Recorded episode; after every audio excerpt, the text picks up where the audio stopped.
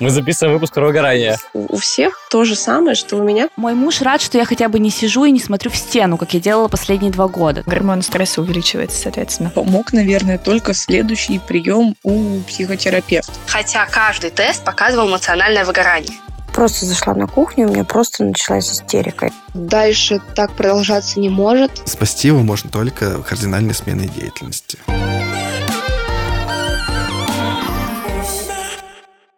Всем привет! Это подкаст «Я боюсь». Здесь мы говорим о страхах, о том, что чувствует каждый, но не каждый готов обсуждать. Меня зовут Кирилл. Всем привет, меня зовут Аня. Привет, я Маша. Всем привет, меня зовут Саша. Я, честно говоря, сегодня с особым чувством говорил нашу вступительную фразу, потому что это последний выпуск четвертого сезона. Не знаю, чего вы радуетесь, мне грустно. С особым чувством счастья ты говорил? Просто особое. Это не значит, что оно плохое или хорошее. Оно просто трепетное. Мы должны вас предупредить, что мы уходим на летние каникулы традиционные для нас. Нам нужно немного отдохнуть, перезарядиться, подумать о том, куда мы будем дальше двигаться. стоит ли нам продолжать? Кто мы, куда мы идем? Сегодня мы поговорим о теме выгорания. Этот выпуск будет большой. Скорее всего, вы нам прислали свои истории. Тайм-коды есть в описании. Если вам общий хронометраж кажется слишком большим, смотрите самое интересное в э, тайм-кодах, переходите и слушайте. Если не привыкли слушать длинные и большие истории в нашем подкасте. Я хочу еще поблагодарить наших слушателей за то, что они были такими активными в этом сезоне. Присылали нам много историй, всяких приятнейших слов, благодарностей, писали, записывали голосовые сообщения, оставляли отзывы и звездочки в Apple подкастах. В общем, ужасно приятно, что вы нас слушаете, и что для многих мы уже стали на самом-то деле важной частью И жизни. повседневной и жизни. повседневной жизни. Да, это прекрасно. Я вообще всегда, когда читаю сообщения, прям мне так приятно вообще. Вообще очень классно. Мы хотим собрать еще больше ваших отзывов в Apple подкастах. Особенно мы будем рады цифре 500, а пока там только половинка этой суммы. Поэтому, если вы еще не оставляли ваш отзыв, сходите в Apple подкасты. Там все это делается очень легко. Ставите звездочки и пишите любые слова, которые вам придут в голову по поводу нашего подкаста. Мы будем за это вам очень благодарны. Пока нас нет, будем читать ваши приятные послания. И плакать. Возможно, мы сегодня вообще будем много плакать, потому что мы будем говорить сегодня про выгорание. Тема довольно-таки сложная, эмоционально такая, да, тяжелая для многих. Ну, По крайней мере, для тех, кто сталкивался с выгоранием. Не знаю, есть ли среди нас такие. В смысле не знаешь, а про себя? Маша сразу, ты что, Выгоревшее ты что, типа? Да-да-да. Вообще про себя ничего не знаешь, что ли? Хотя бы про это-то. Рефлексия, слыхал про такое? Ну, про себя на самом-то деле, что вам сказать? Про себя я тоже не знал, что у меня выгорание было. Я боюсь. Подождите, давайте определимся, извините, что я вас перебиваю, давайте определим, что такое выгорание это изначально. Вы же вы Давайте. просто начали говорить, я понял, что такое выгорание, когда там... Я вижу у Ани много листов.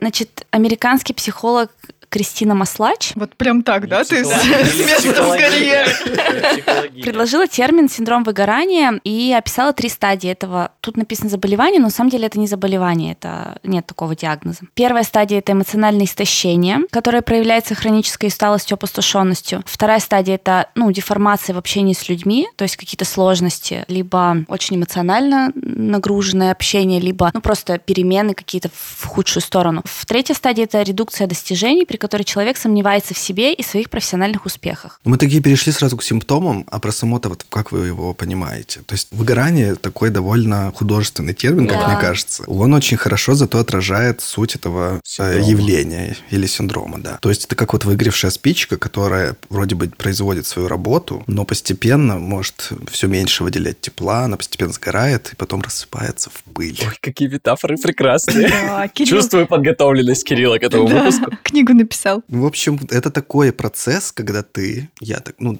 это я только формулирую, не то чтобы я Это не из откуда-то Википедии. пытаюсь Ага, искать, давай. да. Когда ты какое-то время не обращаешь внимания на свои эмоциональные, физические, всякие остальные затраты, и твой организм постепенно истощается, и чтобы ты не погиб Он тебе окончательно, под- он подсказывает. тебе начинает, да, подсказывать через вот эти симптомы, про которые говорила Аня. Ну, то есть ты э, вырабатываешь свой ресурс как профессионала. Как правильно? профессионала. Или как но мне человека в кажется, что ты вырабатываешь свой просто личностный ресурс, именно эмоциональный. Почему называется эмоциональное выгорание? Потому что твой эмоциональный фон Гаснет. как-то гаснет, да, и вообще всячески изменяется. Вот я читала как раз, что выгорание отличает от других всяких психологических э, таких синдромов. То, что это именно связано с постоянной деятельностью. Это может быть работа на работе, это может быть материнство, домохозяйство. Так, ну в итоге-то, Кирилл, ты скажи, ты выгорал когда-либо? Или выгораешь сейчас, может быть?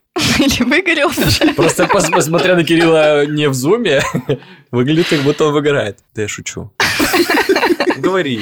Прям сейчас изнутри от гнева, Саша. Да. Я уже рассказывал как-то в подкасте, что у меня был депрессивный эпизод, по поводу которого я обращался к психотерапевту и вот над ним работал. Но вот только сейчас, когда я стал изучать тему эмоционального выгорания, готовясь к этому выпуску, я понял, что я долгое время действительно игнорировал всякие разные симптомы этого самого выгорания. И, возможно, мой депрессивный эпизод был связан с тем, что вот я не отследил это эмоциональное выгорание в себе и допустил как бы ухудшение своего фона, которое вот вылилось в это все.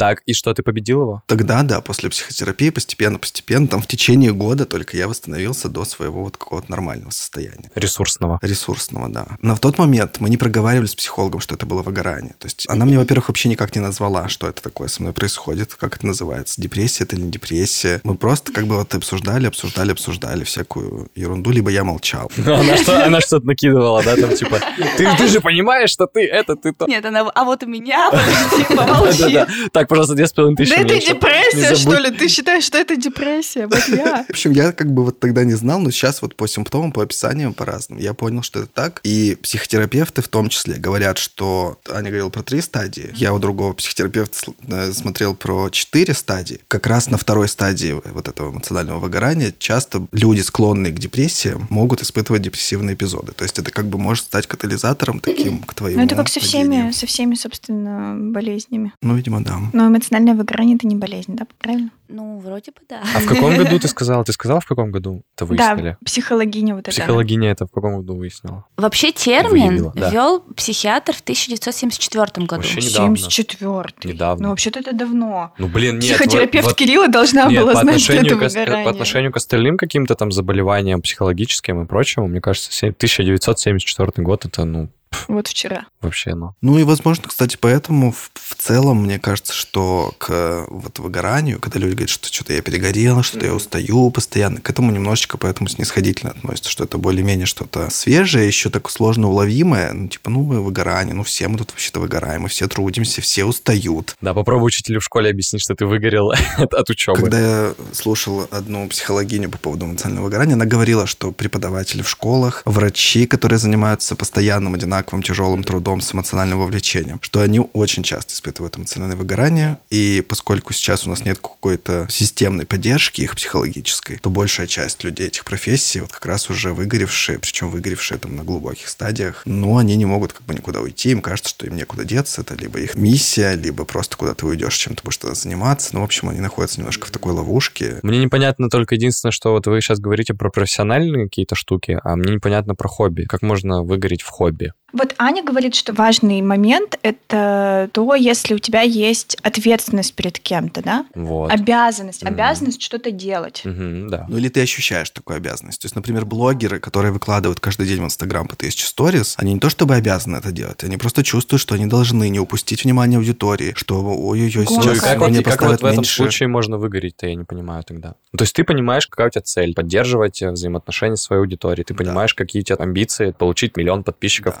какому-то году, там, я не знаю. И вот как ты бы- и год, ты ты, идёшь, идёшь, год и делаешь, живешь, ты каждый делаешь. день выкладываешь эти по 100 сторис. Сегодня у тебя нет настроения выкладывать эти 100 сторис, а ты из себя их выжил. На следующий день ты такой, ну, я уже не могу, у меня голова болит. А если я расскажу своим подписчикам, что у меня голова болит, а я должен говорить им, что у меня прекрасная жизнь, купите мой э, курс какой-нибудь. Но это же не связано с тем, что он По выгорел. антиболению головы. Пока еще нет. Но вот так постепенно ты живешь год, год, год, год, ты выкладываешь и делаешь то, что тебе не хочется делать, то, что ты устал, то, что ты не можешь уже делать. Ты вместо того, чтобы делегировать кому-то какие-то задачи, пытаешься пытаешься все это сам сделать, успеть и все вот это вот тянуть на себе, и постепенно ты через год не приходишь к тому результату еще, допустим, который ты хотел достигнуть, и вот у тебя пришло это эмоциональное выгорание. Ты вроде бы вкладываешь много ресурса, но не получаешь нужной отдачи, и у тебя постепенно-постепенно вот эта батарейка внутри садится. Ну вот смотрите, чтобы еще стало попонятнее, есть еще другая классификация, в которой есть 11 стадий, я не буду их все читать, но просто вот признаки, чтобы, Саш, ты понял, в чем это заключается. Неспособность отключиться и отвлечься от работы, пренебрежение своими потребностями, то есть сном, нарушение питания, недостаток общения, отрицание проблем, тревожность, ощущение угрозы, паника, искажение ценностей, одержимость работой, нетерпимость к коллегам, цинизм к работе, агрессия, сокращение активности социальных взаимодействий, потребность избавиться от стресса с помощью алкоголя, наркотиков. Все другие способы не помогают. Надо Побег от реальности. Да. По-по-по.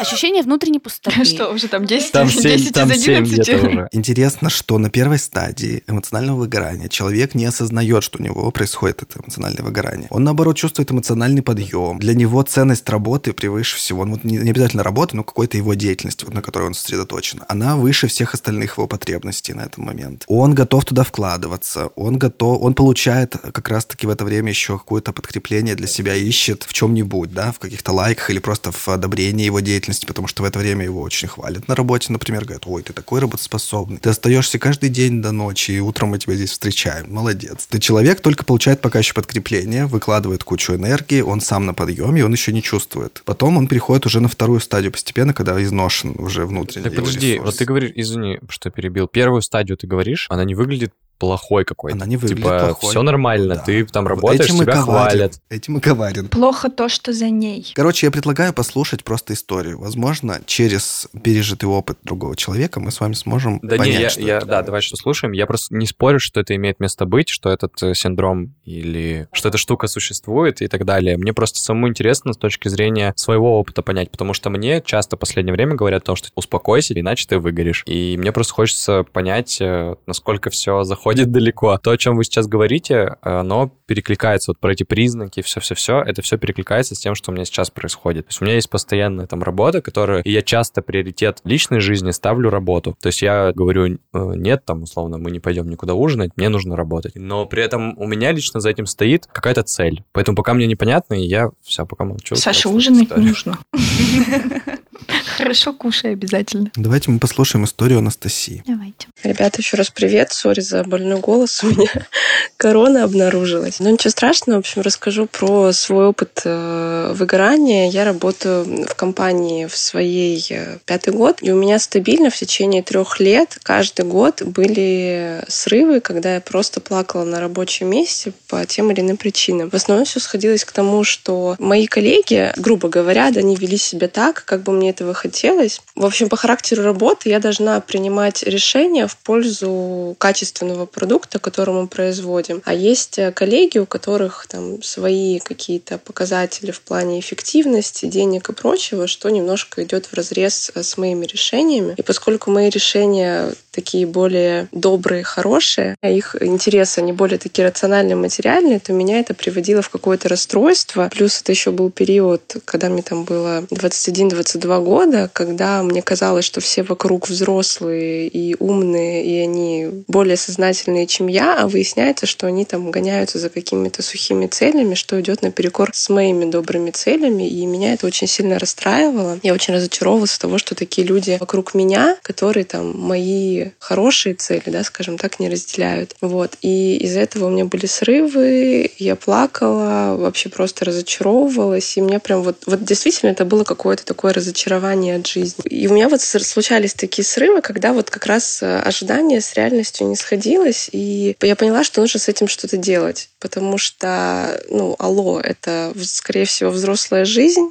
и вот такие ситуации, когда э, не все твои цели разделяют, они не только в этой компании, они, скорее всего, во всей этой реальности. И поэтому нужно что-то смириться и что-то с этим делать. Ну, потом уже все это начала и в себе копаться, и сейчас все там, в результате работы над собой. Я сейчас очень спокойно отношусь к этим ситуациям, когда у меня происходит какой-то конфликт интересов, я понимаю, что есть какие-то способы, когда я могу людям э, что-то доказать, могу их переубедить, либо могу сказать свое жесткое нет, прибегнуть к каким-то там другим более радикальным приемам. И я сейчас э, замечаю такие этапы подходящего выгорания у своих коллег, у более молодых, скажем так, да, те, кто там недавно работает с тем, что с чем работаю я, и понимаю, что у них у, всех то же самое, что у меня, когда они чувствуют супер огромную ответственность за то, что они делают, из-за этого у них высокая вовлеченность, потому что они вот ответственны, они прям чувствуют, что вот если там без них все развалится, и также они разочаровываются в людях, которые вокруг, потому что они как бы их не понимают. Там, если говорить про там мои советы, как с этим бороться, мне кажется, все сводится там к очень банальному начать себя, все признать, повзрослеть и бла-бла-бла. Сейчас просто не хочу говорить про осознанность и прочее, но вот по факту решение кроется вот там. И я понимаю, что у многих, скорее всего, выгорание может происходить из-за того, что они долго делают, допустим, одну и ту же вещь, или там у них какая-то скучная работа, но при этом непонятно, почему они чего они ждут. Ну, то есть, как бы, окей, ты понимаешь, что тебе здесь не нравится, и ты либо говоришь, я ухожу, либо говоришь, дайте мне другую задачу, либо ты еще что-то делаешь, но ты делаешь это сам. И мне кажется, у многих людей выгорание происходит из-за того, что они понимают, что им плохо, но они сами ничего не хотят с этим делать. То есть они ждут, что их повысят, они ждут, что кто-то заметит, что им грустно и что-то для них сделает. Опять же, да, мне кажется, все сводится к банальному там взрослению и пониманию того, что ты у руля и твоя жизнь в твоих руках, и только ты можешь свою жизнь исправить. Это выгорание, да? Что? Выпуск это выпуск про выгорание. Мы записываем выпуск про выгорание. Только что проснулась. Доброе утро. Выгорание, да, сегодня пишешь? Да. Настя, Анастасия, спасибо тебе большое за историю. Да, спасибо. И за теплые слова, которые ты написала, кстати, в текстовом сообщении, которые мы вам не прочитаем. Они только для нас. Да. Да, мне в истории э, Насти зацепило два момента. Первый про границы. Я как раз тоже читала и согласна с этим полностью, что люди без границ, ну или со слабыми границами. Это какой-то фонд. Люди без границ. А, да, врачи без границ, да. Да, люди без границ, особенно это молодые специалисты могут быть, которые, как говорит Настя, боятся или сталкиваются с реальным бизнесом и понимают, что, ой, почему все тут такие плохие, да, или там, почему всем пофиг, а я одна переживаю. Э, Маша, что, блин, а? Хуже меня сегодня ведет, блин. Жопу рвет. А, да-да-да-да. Сейчас как скажу, и все смешно будет. Причем на каждый... Да-да-да-да, на каждую реплику. Ну, что значит кошка на своей территории? Я заткнулась, заткнулась, простите. У молодых специалистов это вообще большая проблема. Я как раз читала про выгорание, да, что один из способов преодоления это как раз выставлять свои границы, причем и между рабочим и личным временем, и между тем, что ты сам хочешь, и между тем, что тебе навязано, и между тем, что ты можешь делать, тем, что не можешь. Потому что зачастую такое еще бывает, что работодатель или руководитель скажет, сделай вот это вот к пяти вечера, и этот человек понимает, что он, ну, он не сделает стопудово, и он сидит и не может этого сказать. Он говорит, ну ладно, я сделаю. Он мучается, страдает, плохо делает, уходит э, домой там с больной головой, и так продолжается постоянно, то есть он не может сказать, я это просто не могу физически сделать. И это ко второй мысли меня подводит, которую я тут заметила, да, как раз что она сказала про молодых специалистов. А мне кажется, что вот эти вот признаки со мной, например, произошли еще в школе, но мне никто, конечно же, никогда об этом не говорил. Я думаю, блин, как было бы круто, если бы на уроках психологии в школе, которые у нас, например, были, ну, хоть чуть-чуть бы это затронули, особенно вот в выпускных классах, потому что я вообще как сумасшедшая училась, то есть я, ну, не так сказать, что была супер отличницей и супер задротом по учебе, но когда я поняла, что мне нужно поступать и поступить нужно на бюджет, и мне нужно было сдавать определенные экзамены, готовиться к ЕГЭ, я поняла, что ну все, тут мне никто не поможет, и мне нужно делать самой. Я ходила к куче репетиторов, у меня был ЕГЭ по литературе, и я реально за 11 класс перечитала от начала до конца всю школьную программу по литературе с ручкой, с карандашом, где отмечала какие-то важные вещи, года. Ну, там же дебильные вопросы вообще в тестах по литературе. И я все вот эти вот важные детали подмечала, выделяла. Я, ну, сдала все эти экзамены хорошо, я поступила, и вот когда я поступила, у меня вот этот вот весь подъем прошел, вот этот этап, и все,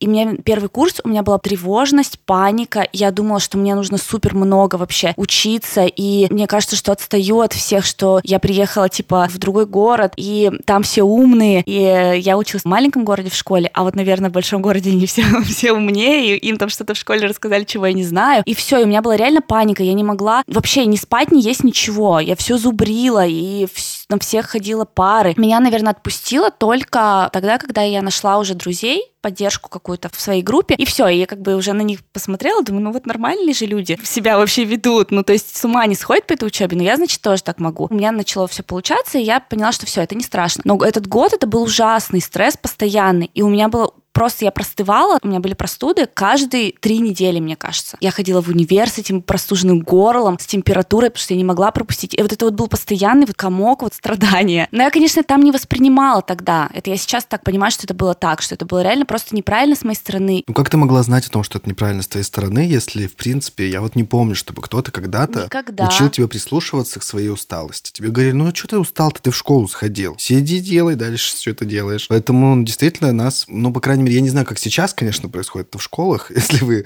учитесь в школе, расскажите нам. Но мне кажется, что особенно в то время, уж тем более, если говорить про какие-то советские времена, то вот эмоциональной части твоей усталости, твоему вообще самочувствию уделялось минимальное вообще внимание. Да, я согласна. Я тоже нашла статью, в которой одна из психологов э, пишет про мифы, которые существуют про выгорание именно на постсоветском пространстве, потому что в Западной Европе там немножко другая ситуация. И вот, например, среди них это то, что способность работать является базовой, типа, что ты ноешь, это просто работа. Все работают, и, И ты работай. и ты Ну, работаешь. да. извините меня, это единственная практически твоя ценность в таких государствах, что ты Да. трудяга, ты рабочий Социализм. класс. На тебе ты, держится да, вся страна. Твоя важность для всех нас в том, что Мгм. ты трудишься и работаешь. С одной стороны, да, как бы важность, но эта важность обесценивается, потому что, ну, у всех одинаковая важность. Ты почему-то ставишь... Да, потому что вокруг тебя все такие же, как и ты, Да. трудяги. Потом, что у нас не принято, в принципе, уставать, делегировать, просить о Еще помощи. жаловаться. Да, жаловаться, отказываться от сверхработы, отказывать начальнику. Это тоже в нашей культуре не сильно принято. Последний миф, который у нас э, есть, что э, типа истинно вовлеченные в работу сотрудники, то есть те, кто работает от души, Не э, они не могут выгореть, да. То есть если ты выгорел, значит ты просто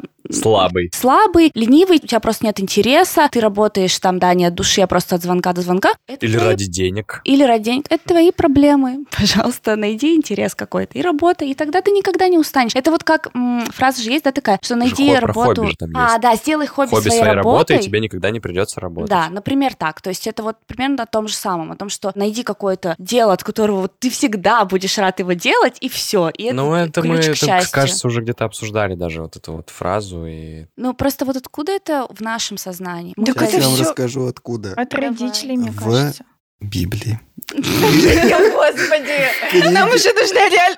Господи, я даже молиться начала. в нашей настольной книге. это вкладываешь ему в голову? В книге «Бытие», там, где происходит сотворение мира, потом там живет Адам и Ева, и вот это все, они, они живут там в прекрасном райском саду. Они кушают волшебные плоды, которые растут повсюду. Они общаются с овечками и львами, и все дружат между собой. И все там великолепно. После того, как происходит грехопадение, Господь сказал, не ешьте с одного конкретного дерева в этом саду, Мгм. все можете есть, все можете Мгм. делать, делайте, что хотите, только с этого дерева не ешьте. Змей пришел, искусил сначала Еву, потом Адама, и они все съели этот плод, и все было плохо. И Господь пришел после грехопадения и сказал людям, я вас изгоняю из сада, и в поте лица своего будете добывать хлеб свой. Понимаете? То есть вы будете без конца трудиться до пота. Ну, это, конечно, до ужаса, серии. Это вот во времена Бога еще было. Получается. Во времена Бога, Маш, лучше не вставай на эту территорию, я тебя умоляю. Я тебя умоляю.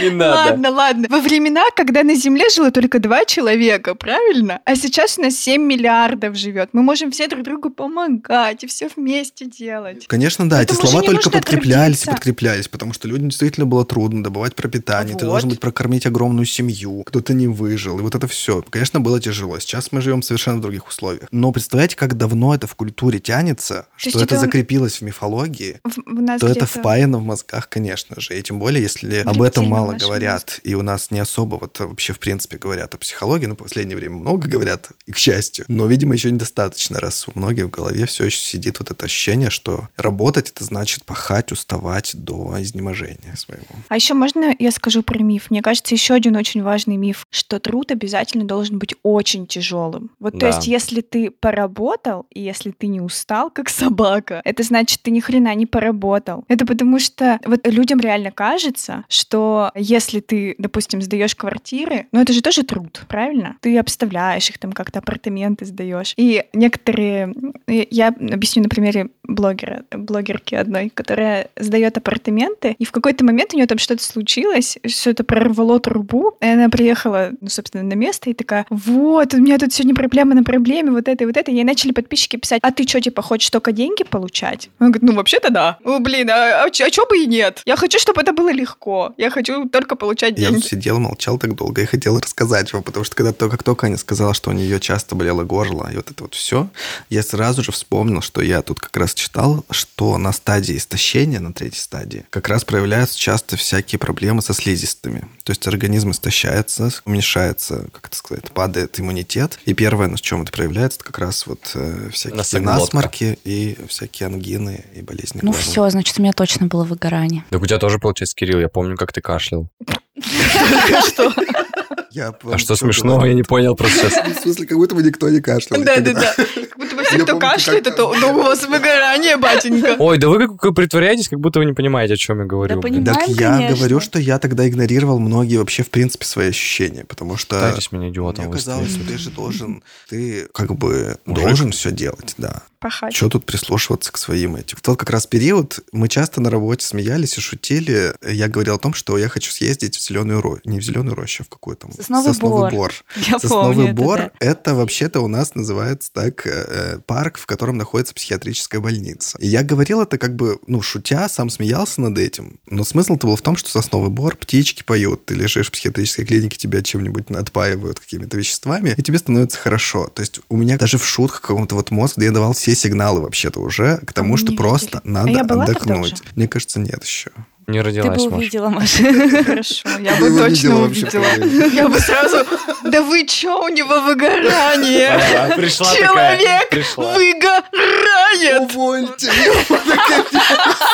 Отпустите его в сосновый бор! Давайте послушаем историю. Я думаю, что она будет созвучна несколько с тем, что рассказывала Аня. Привет, Аня, Саша, Маша и Кирилл. Меня зовут Ульяна, и недавно я столкнулась с эмоциональным выгоранием. Все это началось на фоне подготовки к ЕГЭ. Несколько месяцев назад я начала усиленно готовиться сразу по нескольким экзаменам, и думаю, что именно это стало отправной точкой, ведущей к эмоциональному выгоранию. Я приходила после школы, садилась за компьютер, смотрела курсы, выполняла домашние задания, ложилась спать. На следующий день я снова просыпалась, снова шла в школу. После нее я снова садилась за компьютер, и так каждый день. Я погрязла в рутине, погрязла в обыденности, и по истечению месяца поняла, что я ничего не хочу делать. У меня нет мотивации, у меня нет вдохновения, меня не вдохновляют те вещи, которые когда-то меня радовали. Я начала отдаляться от близких, от друзей. Мне не хотелось выходить из дома, я хотела просто сидеть, слушать музыку и ничего не делать. Мне советовали отдыхать, но я поняла, что я и так отдыхаю очень долго. Я приходила после школы и просто ложилась спать. И так каждый день. Я поняла, что дальше так продолжаться не может, что из этого состояния нужно выходить. Было сложно, но благодаря советам, благодаря помощи родных и друзей, семимильными шагами я стала выходить из этого состояния. Потихоньку, помаленьку я начала гулять, я начала делать просто малейшую работу какую-то. Было сложно, но главное было просто перебороть свою лень и перебороть себя, потому что я поняла, что мне стало тошно от того, что я ничего не делаю, от своей лени, от своей пассивности. И спустя месяц я с уверенностью могу сказать, что я переборола эмоциональное выгорание, я с этим справилась. Какой-никакой, но все же это опыт, и в следующий раз, когда я с ним столкнусь, я уже знаю, что нужно делать. И вот моя история. Спасибо всем вам за внимание. Ура! Ульяна, спасибо тебе большое за историю. Очень рады, я лично рад, что тебе удалось перебороть выгорание. Это прекрасно. И так как-то тепло стало. Мне интересно, конечно, что Ульяна рассказывает сначала довольно серьезные вот эти симптомы, которые она испытывала, да, и вот это свое ощущение, что она ничего не может уже делать, что у нее падает эффективность, что она сильно устает, при этом ей кажется, что она много отдыхает и так, и, и Это, пытается кстати, себя вообще, внутренне да. нагонять. И потом она говорит, что, ну, я просто переборола свою лень, и вот постепенно заставила себя, типа, выйти из этого. То есть Просто как не будто бы бойтесь. немножко обесценила вот само это Перебори, состояние. Да. переборние. Хотя, я так понимаю, если я правильно понимаю, она говорит о том, что ей немного помогли, ей посоветовали о том, что сделать. То есть она начала гулять, она немножко изменила свой образ жизни, жизни, то есть, опять же, снизился вот этот приоритет именно вот подготовки к учебе, и сбалансировалась жизнь, и постепенно она вышла из этого состояния. Ну, про лень я согласен. Я тут пост писал в Инстаграме. Если вы еще не читали его, подписывайтесь на нас в Инстаграме и прочитайте. Про лень точно, сто процентов могу сказать за себя, что мне некомфортно ничего не делать, и поэтому я очень сильно Ульяну понимаю, и что в таком состоянии тяжело. Мне кажется, что Ульяна зашеймила себя за лень. Ну, да, так И я тоже мне- себя шеймлю, И мне понимаешь, прям все даже время. это- стало жаль меня ее в этот пожалей, момент. Я, пожалуйста. я хотела ее обнять. А меня кто обнимет, блин? Какого черта? Ну, Саша, кстати, вообще ты подаешь все сигналы человека, который готовится к выгоранию. Я знаю, мне говорят об этом очень часто. Я даже более того вам скажу, что когда мы собрались сегодня писать этот выпуск, друзья меня спрашивают, типа, что, когда у вас снова выпуск, и о чем будете говорить? Я говорю, будем на следующей неделе писать выгорание. Говорят, о, все понятно, это твоя тема и все такое. Но я не знаю, если честно, я внутренне не ощущаю. Просто хочу сказать, что ты можешь внутренне ощущать действительно это сейчас. Но если тебе уже даже со стороны говорят, то значит есть какие-то признаки, которые для людей тревожные. Да, если просто- ты просто прислушаешься к этому сейчас и, возможно, что-то там начнешь делать, то ты не пойдешь на глубину этого Мгм. состояния. Потому что из глубины выходить гораздо сложнее. Да, понятно. И сейчас, например, для тебя это, ну, как бы вот просто какие-то истории извне, а вот туда окунуться и потом туда выходить, конечно, гораздо Ну просто сложнее. я, я же вот об этом сказал в самом начале, что у меня такой принцип, который, как мне кажется, не позволит мне выгореть. У меня есть четкое понимание, для чего я это делаю, для чего я, извиняюсь за выражение, пошу. Я понимаю, что у меня есть цель какая-то определенная, определенные там финансовые ожидания какие-то, еще что-то. И я понимаю, что мне нужно сделать столько-то в такие-то сроки. Все. И я при этом думаю, что в момент, когда я достигну этой цели, а я ее точно достигну, я в этом уверен, я смогу поставить крест на какой-то части работы, которую я выполняю, и тем самым как бы себя оградить от этого состояния выгорания. Но при этом какой-то маленький внутренний голос мне подсказывает, что как только я достигну этого, у меня проснется какая-то новая история. Ну все, ты этого добился, а теперь давай копить на BMW. И все, и все начнется заново. Жадность, Саша, жадность. Может быть, это жадность, а может быть... Ну, я не знаю, как это объяснить. Помогите. Пожалуйста. Ну, реально. Вот и Саша уже сказал, помогите. Я думаю, что мы сегодня обсуждаем как раз истории людей, ты посмотришь на них со Мгм. стороны. И я думаю, что мы еще поговорим о том, как люди выходят с разных этапов. Да, я э, понял, короче, никто не будет помогать. Ты послушаешь, послушаешь истории, потом выпуск смонтируем, ты ты должен послушаешь. помочь себе сам. Никто тебе не поможет. Короче, мне кажется, что пока мне не говорят слово выгорание, и ты выгоришь, я не думаю об этом. Я просто делаю то, что делаю, и все. Мне ок. Мне окей вообще, абсолютно окей.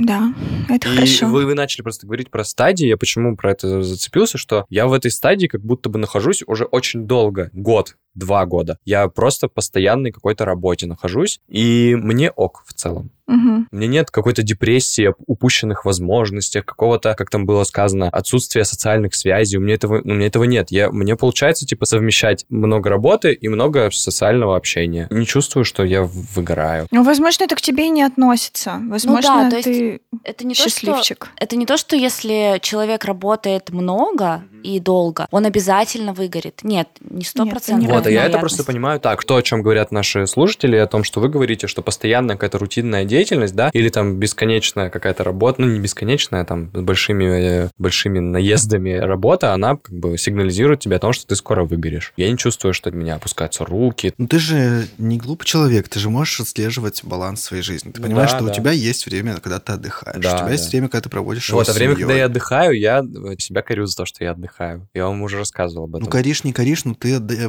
выделяешь себе это время. Это да, это да. Это уже хорошо. Теперь осталось перестать себя корить. Ну, Это я не знаю вообще, как делать. Это просто, извините, Да просто разреши себе. называется. Разрешаешь себе, я сегодня лежу на диване и смотрю в потолок. Маш, моя стадия такая, что я смотрю сериал, который, серия которого идет час, и понимаю, что за этот час я мог заработать столько-то денег. Вот такая стадия. Это нормально или нет? Нет. Конечно, это ненормально. Я, я знаю, что это ненормально, но я ничего не могу с этим сделать. Привет, я Саша. Я ничего не могу с этим сделать. Послушаем еще одну историю, а потом... А потом Саша уйдет. Потому что он за это время еще мог бы столько денег заработать. Кстати говоря, Вот она, вот она. Так, ну-ка, ну-ка. если вдруг Вы хотите помочь Саше заработать не денег? только Саше, а всем А, нам ну да. четверым, а вы можете отправить нам любой донат. Есть ссылка в описании нашего выпуска, этого и других. А Мы будем рады и благодарны пожертвованию в адрес нашего независимого подкаста. Это чтобы мы не выгорели. Итак, эту историю нам прислала Катя. Ребят, Ребята, привет! Хочу поделиться своей историей о выгорании. Это случилось недели три назад. Я в один и тот же день забыла поздравить папу с днем рождения. Я опоздала на концерт. Это был самый короткий концерт в моей жизни, потому что я послушала только те песни, которые ребята играли на бис. И вдогонку я забыла оплатить кредит. В общем, проснулась я на следующий день от вот этой страшной смс недостаточно средств для списания. Чувствовала себя, конечно, максимально отстойно, потому что, ну, забыть поздравить папу с днем рождения, это для меня, конечно, был такой мощный пендель, обозначающий, что что-то явно пошло не так. А, и все это еще под тем соусом забавным, что я сейчас прохожу психотерапию, каждую неделю общаюсь с психологом, и как бы у нас была встреча, на которой мне уже сказали, что я плавненько так движусь к выгоранию, когда я это начала замечать. В чем это выражается? Я вообще колорист, и в целом я всегда очень радуюсь в процессе работы, я делаю людей цветными, это же прекрасно. Но когда ты движешься к этому выгоранию, ты понимаешь, что все уже дается через силу. Ты уже идешь на работу через какое-то преодоление. Тебя не вытаскивает в нормальное состояние даже какая-то супер классная реакция от твоих клиентов. И в целом у тебя вообще огромный упадок какой-то мотивации. Ты даже думаешь иногда о смене деятельности. Конечно, мне очень помогло то, что все равно у меня была через неделю встреча с психологом. Ну и в целом я поняла, что что-то нужно резко менять. Наша психика на самом деле реально очень гибкая, и что я сделала на следующий день после того, как произошли все эти события? Я просто заставила себя полчаса ничего не делать. То есть я прям поставила таймер на телефоне, сидела, пялилась в стену и просто старалась ничего не делать. И когда ты очень много до этого работаешь, это на самом деле очень сложно. Прям попробуйте, советую, вы поймете, что это не так-то просто. Но это необходимо делать. Ну и в целом из тех советов, что я почерпнула, которые работают для меня, нужно постоянно себе уделять, прям выделять выделять время в неделе на какие-то развлечения, чтобы радовать своего внутреннего маленького ребеночка. Но, естественно, нужно больше о себе заботиться. Ну и самое главное помнить о том, что работа — это только одна из сферы вашей жизни. Я взяла себе помощницу и уехала на пять дней в Питер отдыхать. И теперь все хорошо, я радуюсь жизни, радую других. И всем советую прислушиваться вообще к себе, к своему состоянию и вовремя реагировать, когда вы замечаете что-то не то. Любите себя и заботьтесь о себе. Спасибо, Катя, за историю. Мне кажется, что здесь как раз э, очень четко проявились некоторые симптомы эмоционального выгорания. Я хочу вам их зачитать как раз по стадиям, потому что они довольно-таки явные, и они отличаются от стадии стадии к стадии. Про первую стадию я уже начал говорить, что вот сначала происходит такой эмоциональный подъем, ты ищешь подкрепление, работаешь и тратишь свою энергию больше, чем получаешь, и сам пока еще этого не замечаешь. Вторая стадия — это стадия усталости. То есть в это время стресс, который в первой стадии копился и который влиял на твой организм, уже начинает воздействовать на, твое, на твой организм и на твою психику. В этот момент человек начинает чувствовать усталость гораздо больше, чем он привык ее чувствовать. У него могут появиться проблемы со сном, у него могут появиться различные вот как раз воспаления на слизистых и в том числе на коже. Это из как бы таких физических проявлений. При этом у него повышается чувствительность к любым раздражителям. То есть если, например, громкий голос чей-то вас раздражает, или яркий свет вас раздражает, или поведение что-нибудь вас раздражает. Может, третий, что ли?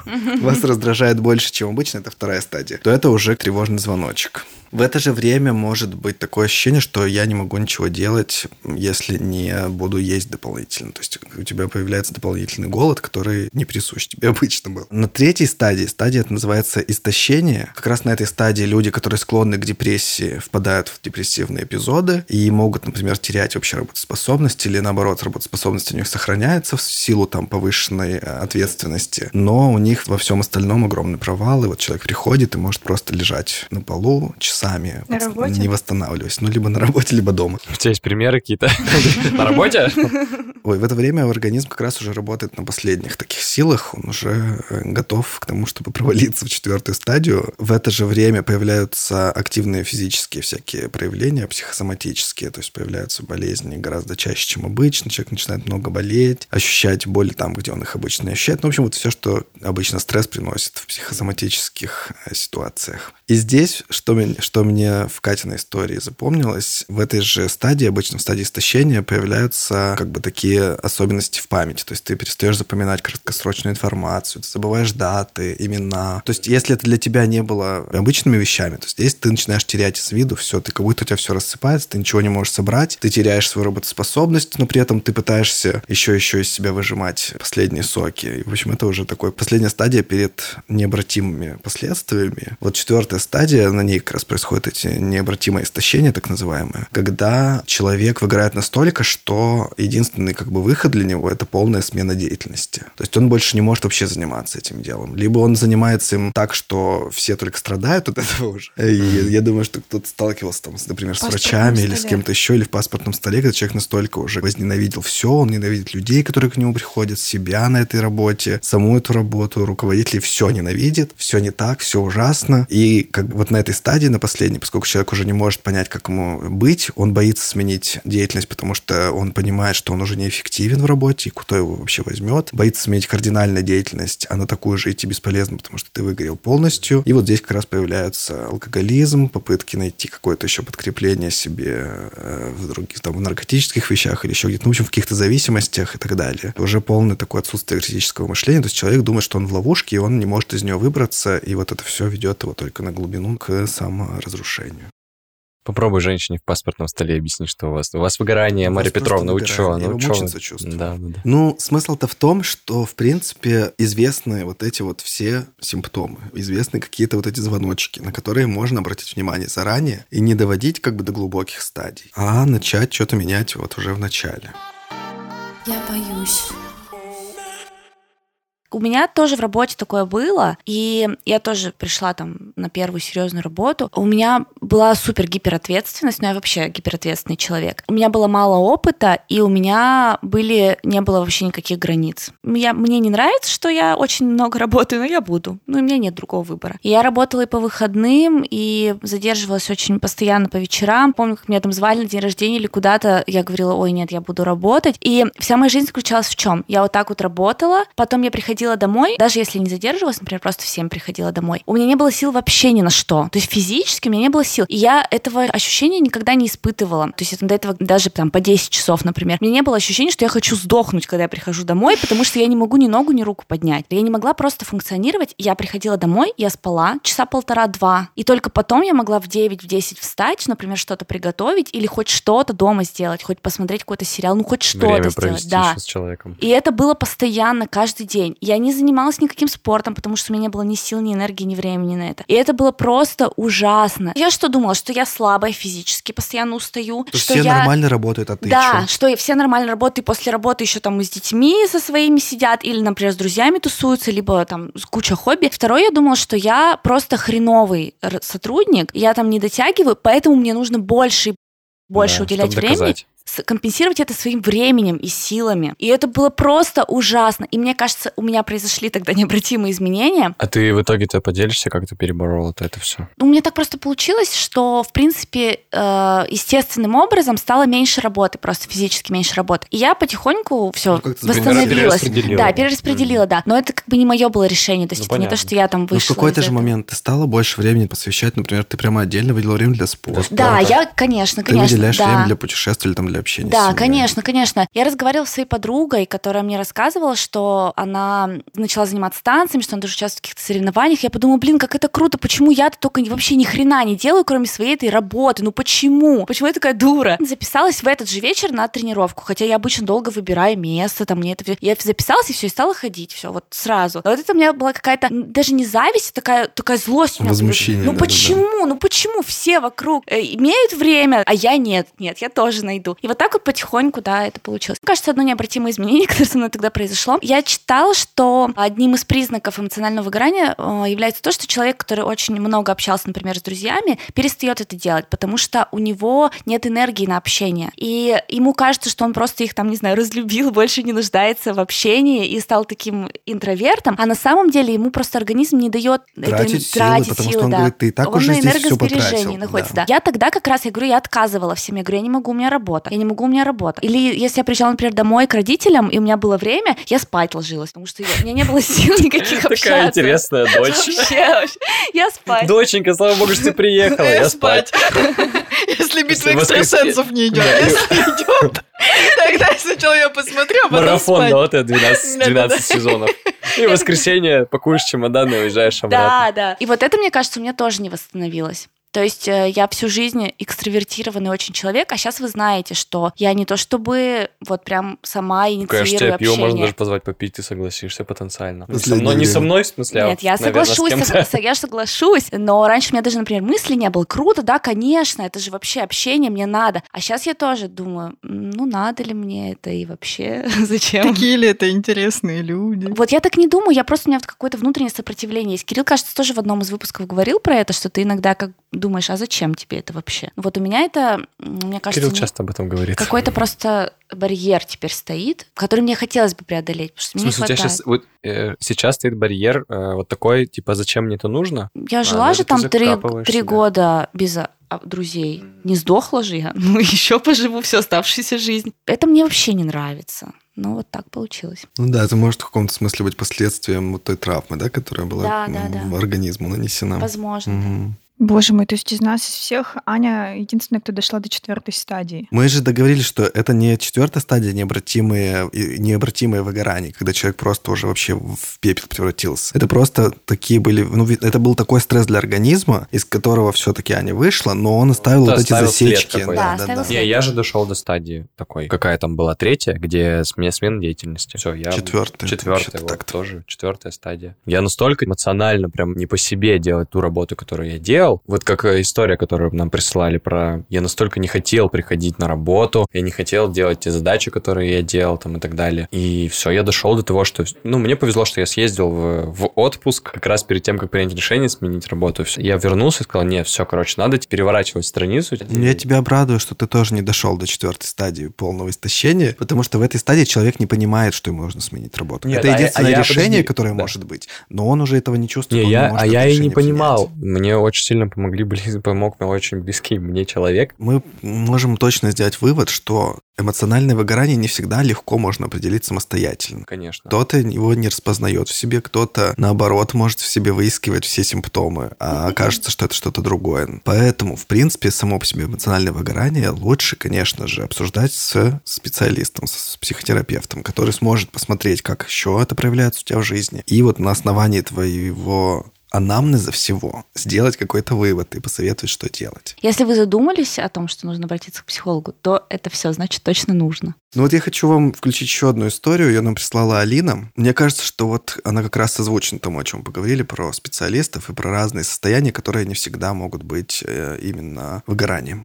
Я Алина, мне 22 года. Это моя история про выгорание. Я не так давно прочувствовала его на себе. Поняла, что выгорание бывает не только на работе, но и в обществе, в коллективе. В январе месяце у меня диагностировали депрессию и посадили на таблетки. И когда я только их начала принимать, у меня было такое скачущее состояние. Ну, я начала выходить из апатии, шла в коллектив, постоянно с кем-то старалась тусить, прям без остановки общалась с людьми, было очень много экспрессии. И буквально за пять дней все это общение, вся эта экспрессия меня буквально съела. У меня началась жесткая тревога. Я живу далеко от своей семьи, и вот как раз в период этой тревоги мне жутко захотелось поехать домой, где я просто буду в полном спокойствии, где мне будет хорошо. Вот я, получается, поехала домой. Дома была совершенно другая атмосфера, вот как раз-таки этого спокойствия. И эта атмосфера буквально за несколько дней меня начала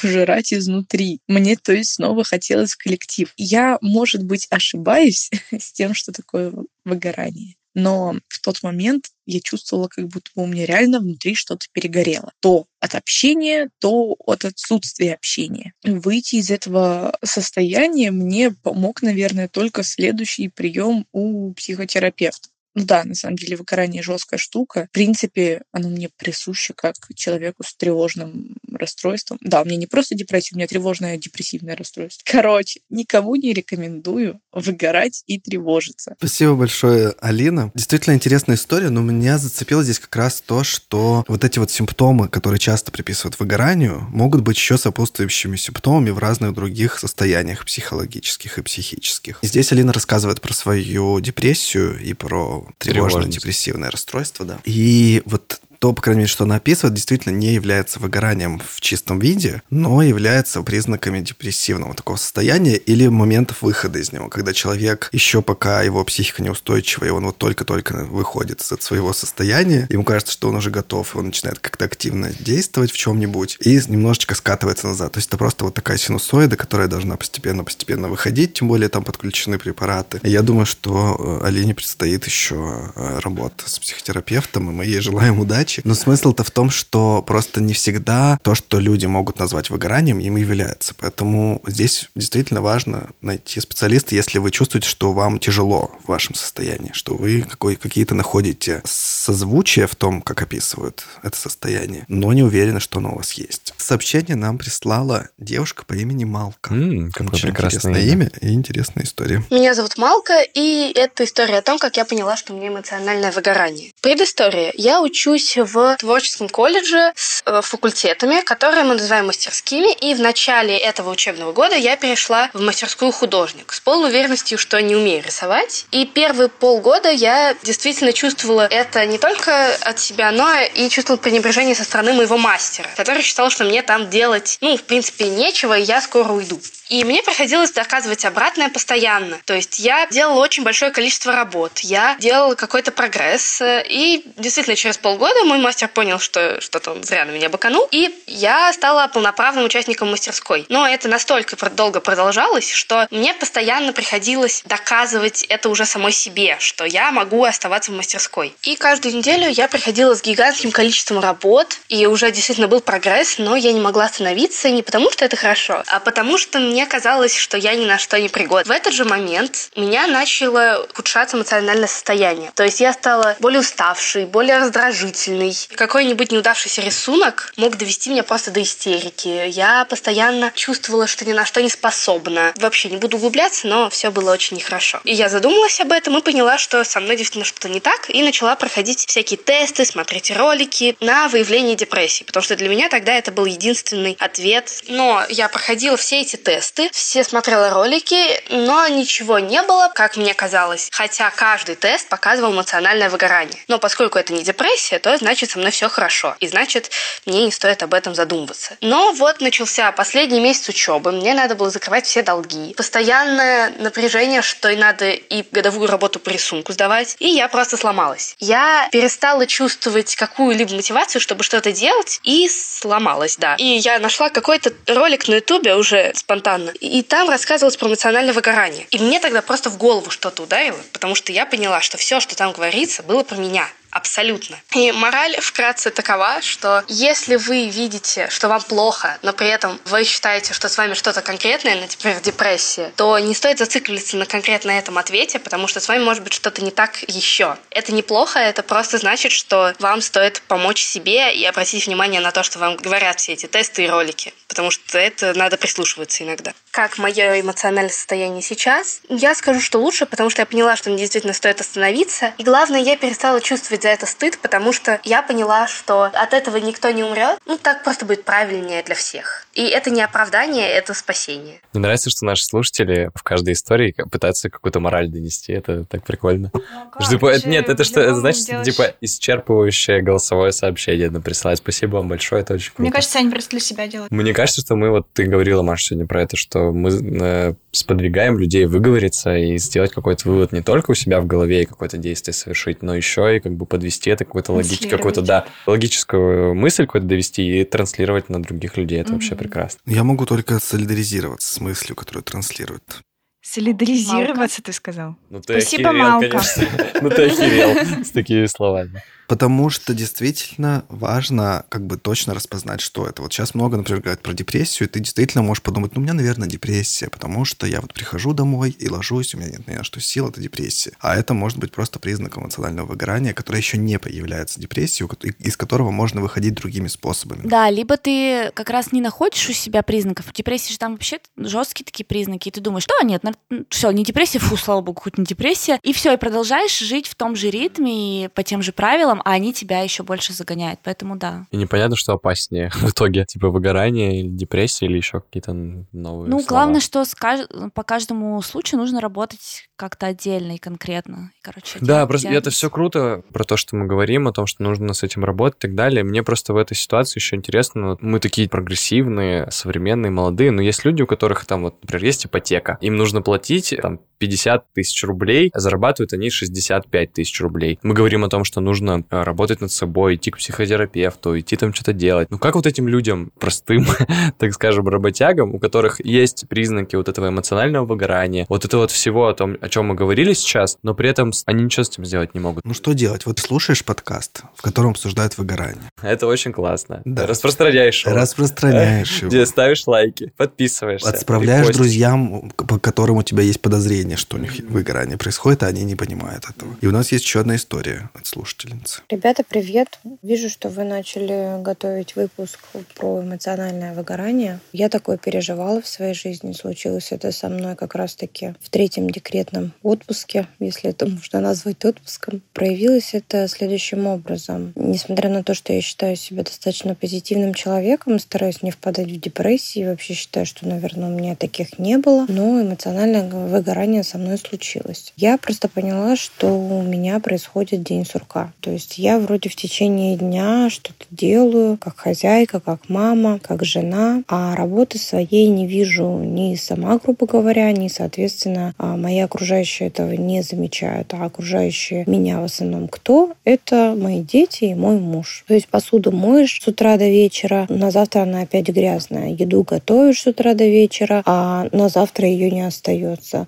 Стиранные вещи э, и поглаженные превращаются в грязные и в скомканные. Чистота в квартире превращается опять э, в вокруг пыль, разбросанные игрушки и прочее. И я просто поняла, что я с трудом могу заставить себя даже делать элементарные вещи, такие как вот просто помыть посуду. И если в течение дня у меня еще хватало на это силы, какого-то там запала, то особенно после ужина у меня наступали такие моменты, когда я просто не могла собрать себя в кучу, чтобы начать мыть посуду. Вот элементарно, вот до такого. Имея посудомойку, всевозможные там прибамбасы, я могла просто зависать в соцсетях. До 12 я сидела на кухне с грязной посудой, я могла что-то еще жевать, отсюда набор лишнего веса, стресса, отсюда тяжелое очень действительно психологическое состояние. И я никогда не забуду один момент, когда у меня муж задержался сильно на работе, а я решила, что я сначала уложу детей, уложу младшего ребенка, мне надо было его помыть, уложить, и потом выйду на кухню и все приберу. Пока я его укладывала, я сама заснула и проснулась э, в первом часу ночи. Муж уже к этому времени был дома, принял душ, лег спать, а я вышла на кухню, и там вот все было как после ужина, вот целый стол грязной посуды, и даже что-то не убрано было в холодильник. И у меня просто началась истерика. Вот я просто зашла на кухню, у меня просто началась истерика. Я поняла, что это какой-то замкнутый круг, что я просто хожу по кругу, я делаю какую-то одну и ту же работу, я не вижу результата своих трудов, и это меня никак не вдохновляет, не мотивирует. И мне было очень непросто психологически тяжело. Мне помог один тренинг, который я прошла в интернете. Я думаю, через это на самом деле очень многие проходят, и очень жаль тех, кто в этом остается и ничего с этим не делает. Сейчас я просто вспоминаю с ужасом, как я, как я вообще могла это пережить. Несмотря на то, что, да, как бы у меня в помощниках и муж, и мама у меня всегда достаточно так активно помогает с детками. Ну вот и со мной такое случилось. Ирина, спасибо тебе за твою историю. Вот еще одно подтверждение того, что выгорание может быть не только от работы, но и от учебы, как мы, да, слушали в предыдущей истории. Или вот, пожалуйста, от материнства или э, домохозяйства, что забирает огромное количество сил, времени, энергии. И, как сказала правильно Ирина, зачастую эта работа остается невидимой. Когда ты находишься в этой рутине, ты уже и сам не осознаешь порой, с какой объем работы ты проделываешь, какой ты молодец, но при этом э, устаешь очень сильно. А у меня как раз есть история в тему, хотела ей поделиться. Я уже несколько лет подписана на одну очень классную девушку в Инстаграме. Это единственный блог, который мне прям хочется почитать и посмотреть, потому что он очень прям позитивный и классный. И вот она рассказывала, она переехала уже несколько лет назад с мужем в Нидерланды. Она там работала в, ну, в офисе, родила ребенка, а у них же там очень короткий декрет, буквально там Два, Пять два- дней. дв- ну, типа того, да. Ну, то есть два месяца, условно говоря. Реально, очень-очень коротким. То есть Ну, по сравнению с нашими тремя годами, да, это вообще небо и земля. И, соответственно, она отдала ребенка в ясли и пошла на работу. И через несколько месяцев у нее случилось то самое выгорание, потому что она чувствовала себя и плохой мамой, и плохим сотрудником. Это называется burnout по-английски. И у них это прямо диагноз, что ли, по которому дают больничный. Причем этот больничный может быть от нескольких месяцев до года и даже больше. До трех лет. Все получается. А, Не Все до трех, не трех. Я, если честно, не знаю, как это оплачивается. Насколько я понимаю, оплачивается, ну, конечно, не полным там размером заработной платы. Предоставляется бесплатно коуч-психолог, который тебя из этого состояния выводит. Что просто вот на ее примере. Она долго довольно была в этом бернауте, то есть она там не вышла через три месяца на работу обратно, а дав ребенка в садик нет, она проводила время с ребенком и постепенно из этого выходила. Но просто она тут недавно писала, что что-то меня там спросили, а как ваш муж относится там к чему-то, трын -тын -тын. и она говорит, что мой муж рад, что я хотя бы не сижу и не смотрю в стену, как я делала последние два года. То есть вот такое вот состояние было у человека. Она работала с коучем, то есть они могут помочь либо вернуться на работу, ну просто пережив это выгорание, либо вообще своим делом заняться. И она занялась своим делом, причем ей коуч помогал не только с точки зрения психологии, но и с точки зрения организационных вопросов. Как зарегистрировать ИП?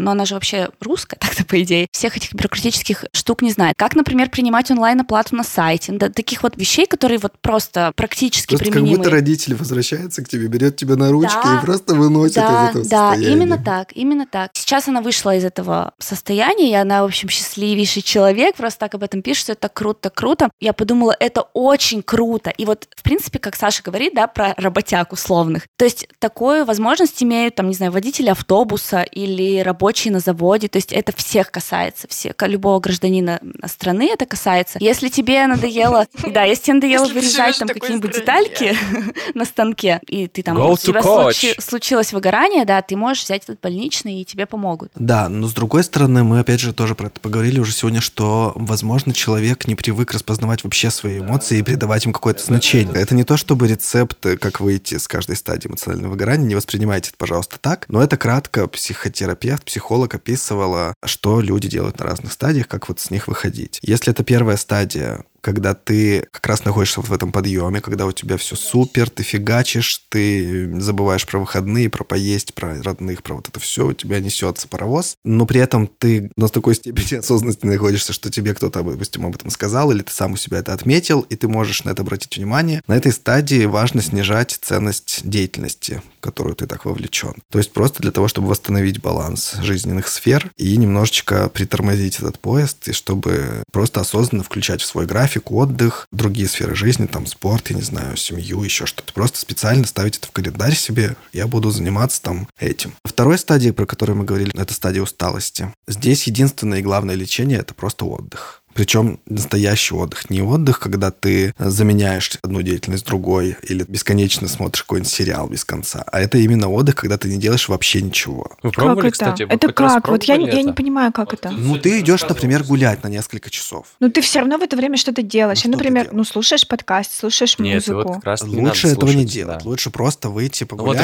рассказывай, тогда слушать. тебя, блин, твои мысли просто с ума сведут. Вот, в этом и прикол медитации, Маш. Ты в медитации освобождаешься Я не и... понимаю, как это делать. Ну вот, а вы пробовали кто-нибудь это делать? Да. Ты пробовал, у тебя получилось? Освобождаться от мыслей? Ну, типа час, полчаса, ничего не делать. У меня было такое даже задание. Нужно было час. Ну, я выбрала полчаса. Можно было час, можно было полчаса. Нет, полчаса, пожалуйста, Полчаса нужно было просто находиться в комнате и ничего не делая, сидеть или лежать, не засыпая. Ты выбрала лежать? Да, я лежала. Э, И стараться не думать. Ну, или думать о том, что в комнате только Ну, находится. это То есть наблюдать, осознанное наблюдение Да, или осознанное да, да, да. присутствие.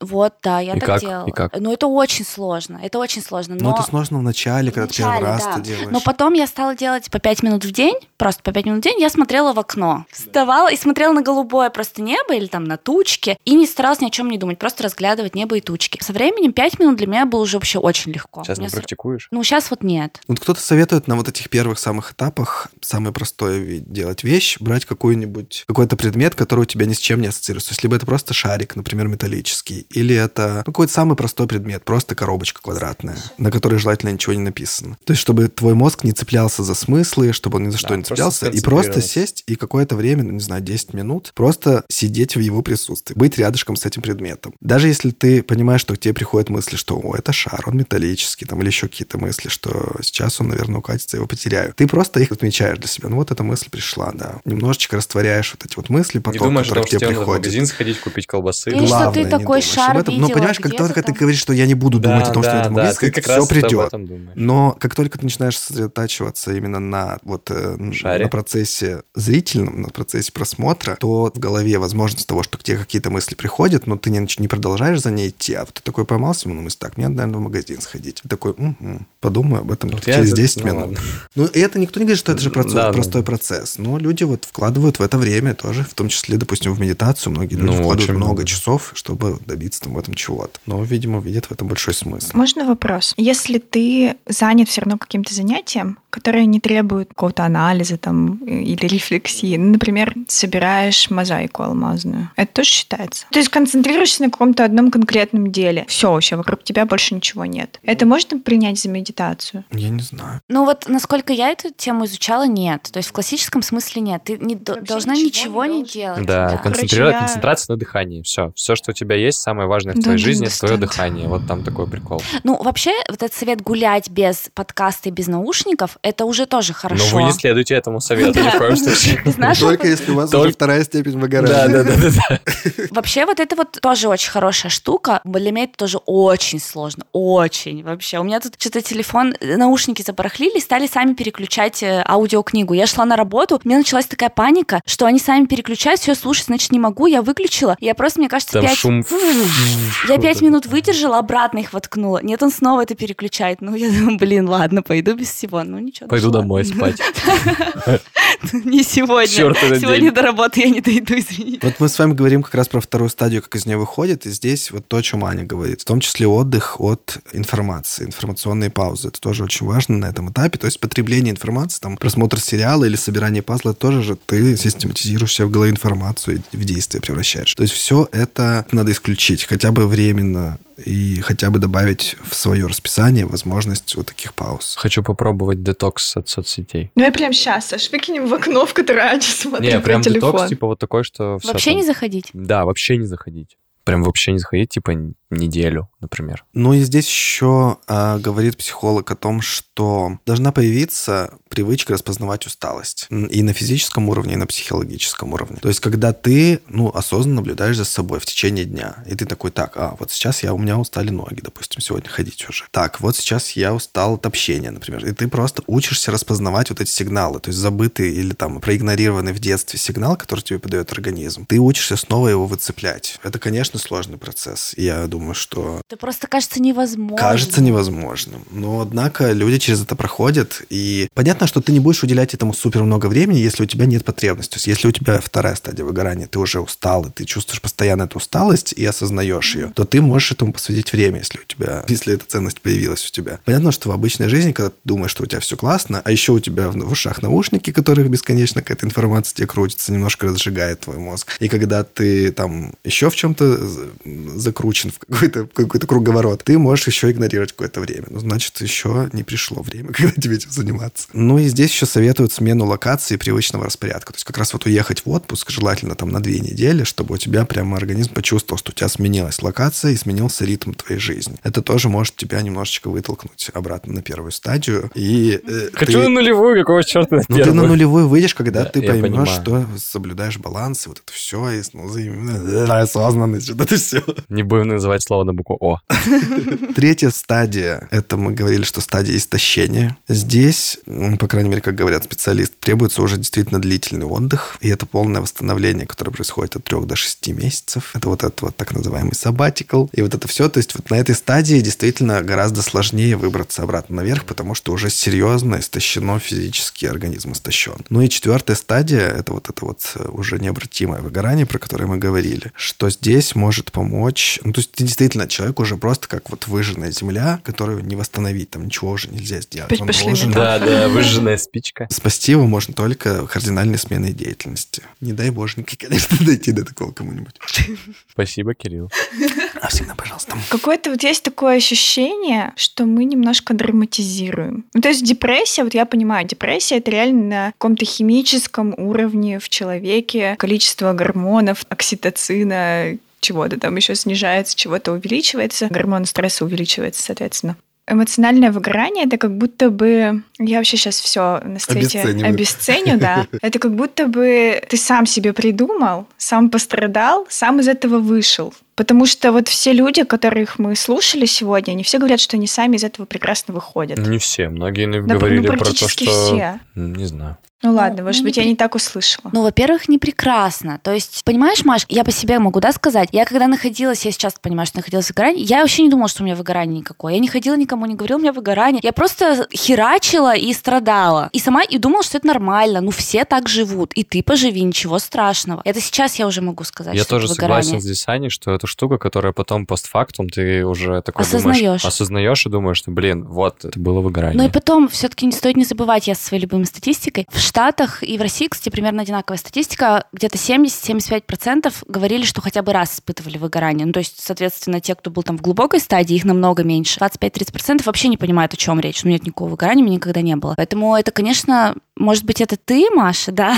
25% Да, реально да. нашего подкаста. Да. Да. Ну, и на самом деле, если немножко еще углубиться в эту тему, если ты вот пойдешь читать, что пишут психотерапевты, они говорят в том числе и про химическое проявление, то есть выделение гормона стресса продолжительное время, которое и приводит тебя потом к физическим заболеваниям. Про кашель То есть говорили. ты постепенно-постепенно у тебя действительно это физически проявляется, в том числе на гормональном уровне, в том числе на ментальном твоем. Но при этом, Маша, не, э, ты, ты говоришь, что не глубоко себя анализируешь, и в этом может быть и твой плюс того, что ты этого не ощутишь никогда. Типа тупая, можно, Да можно и почему без тупая? Почему жить. тупая? Не тупая, а просто зачем, типа, анализировать и копать там, где это не нужно, если тебе нигде не, Нигде э, не болит. аукается, да, Да. не болит, и ни- ничто тебя там Я бы не со сказала, что стороны... мне не болит. Ну так тогда Я не могу просто это назвать выгоранием. Вот все, что вы сейчас описывали, я не могу свое вот какое-то состояние, свое отношение к работе, например, отнести вот к этому. Поэтому я не, можешь? не могу понять. Ну, я вот не знаю. Ну, Мне иногда- просто усталость. Я, допустим, устал, я отдохнул. Да Всё нет, дело не в как? этом. Ну, Мне иногда расскажи. кажется, ну, блин, да, это, это вообще не в тему. Я вообще не знаю, чем я хотела сказать. Мне кажется, я выгорела.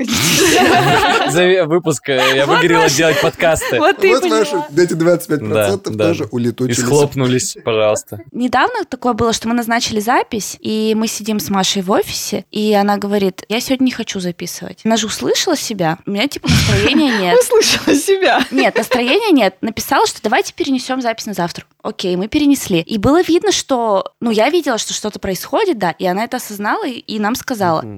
Так, Может быть, может ты быть, осознаннее нас в 6 То есть ты себя не заставила, не заставила, и твоя ответственность перед нами троими, что, ой, я же подведу, она тоже здесь не сработала. Ты, ты сказала об этом. Ну, в общем, тема непростая и, как мне кажется, интересная. Если вам есть что сказать по этой теме, например, как гораздо более точно можно распознать эмоциональное выгорание, или как вы через это прошли, или вообще вот есть любые истории на темы, которые были в этом четвертом сезоне, обязательно делитесь с нами своими мыслями, присылайте голосовые сообщения нам в Инстаграме или ВКонтакте, или записывайте на диктофон в телефоне и отправляйте нам на почту. Подкаст I'm afraid собака gmail.com. Во время нашего летнего перерыва мы получим все ваши сообщения, послушаем, почитаем и как-нибудь отреагируем на них обязательно. Да, ничего не будем обещать. Ничего не будем Никаких обещать. обещаний, иначе мы выгорим. Мы, не, подождите, мы будем обещать, что у нас будет пятый сезон хотя бы? Ой, представляете, Давайте пятый сезон. посмотрим. Посмотрим. Там посмотрим. Давайте посмотрим. Очень грустно завершать четвертый сезон, если честно. Я вообще не знаю, как я буду все лето жить без Так, вот пони- этих Маш, сообщений. самое забавное, что непонятно, как мы дальше будем жить. В общем, как бы там ни было, нам очень приятно было, что вы нас слушали все эти четыре сезона. Будем ждать обратную связь по каждой теме. Спасибо вам еще раз за звездочки в Apple подкастах и ваши комментарии. Обнимаем, целуем. Хорошего вам лета. Всем Прощайте. пока. Пока-пока. Пока-пока. И, кстати, не забывайте, что все боятся, не все об этом говорят.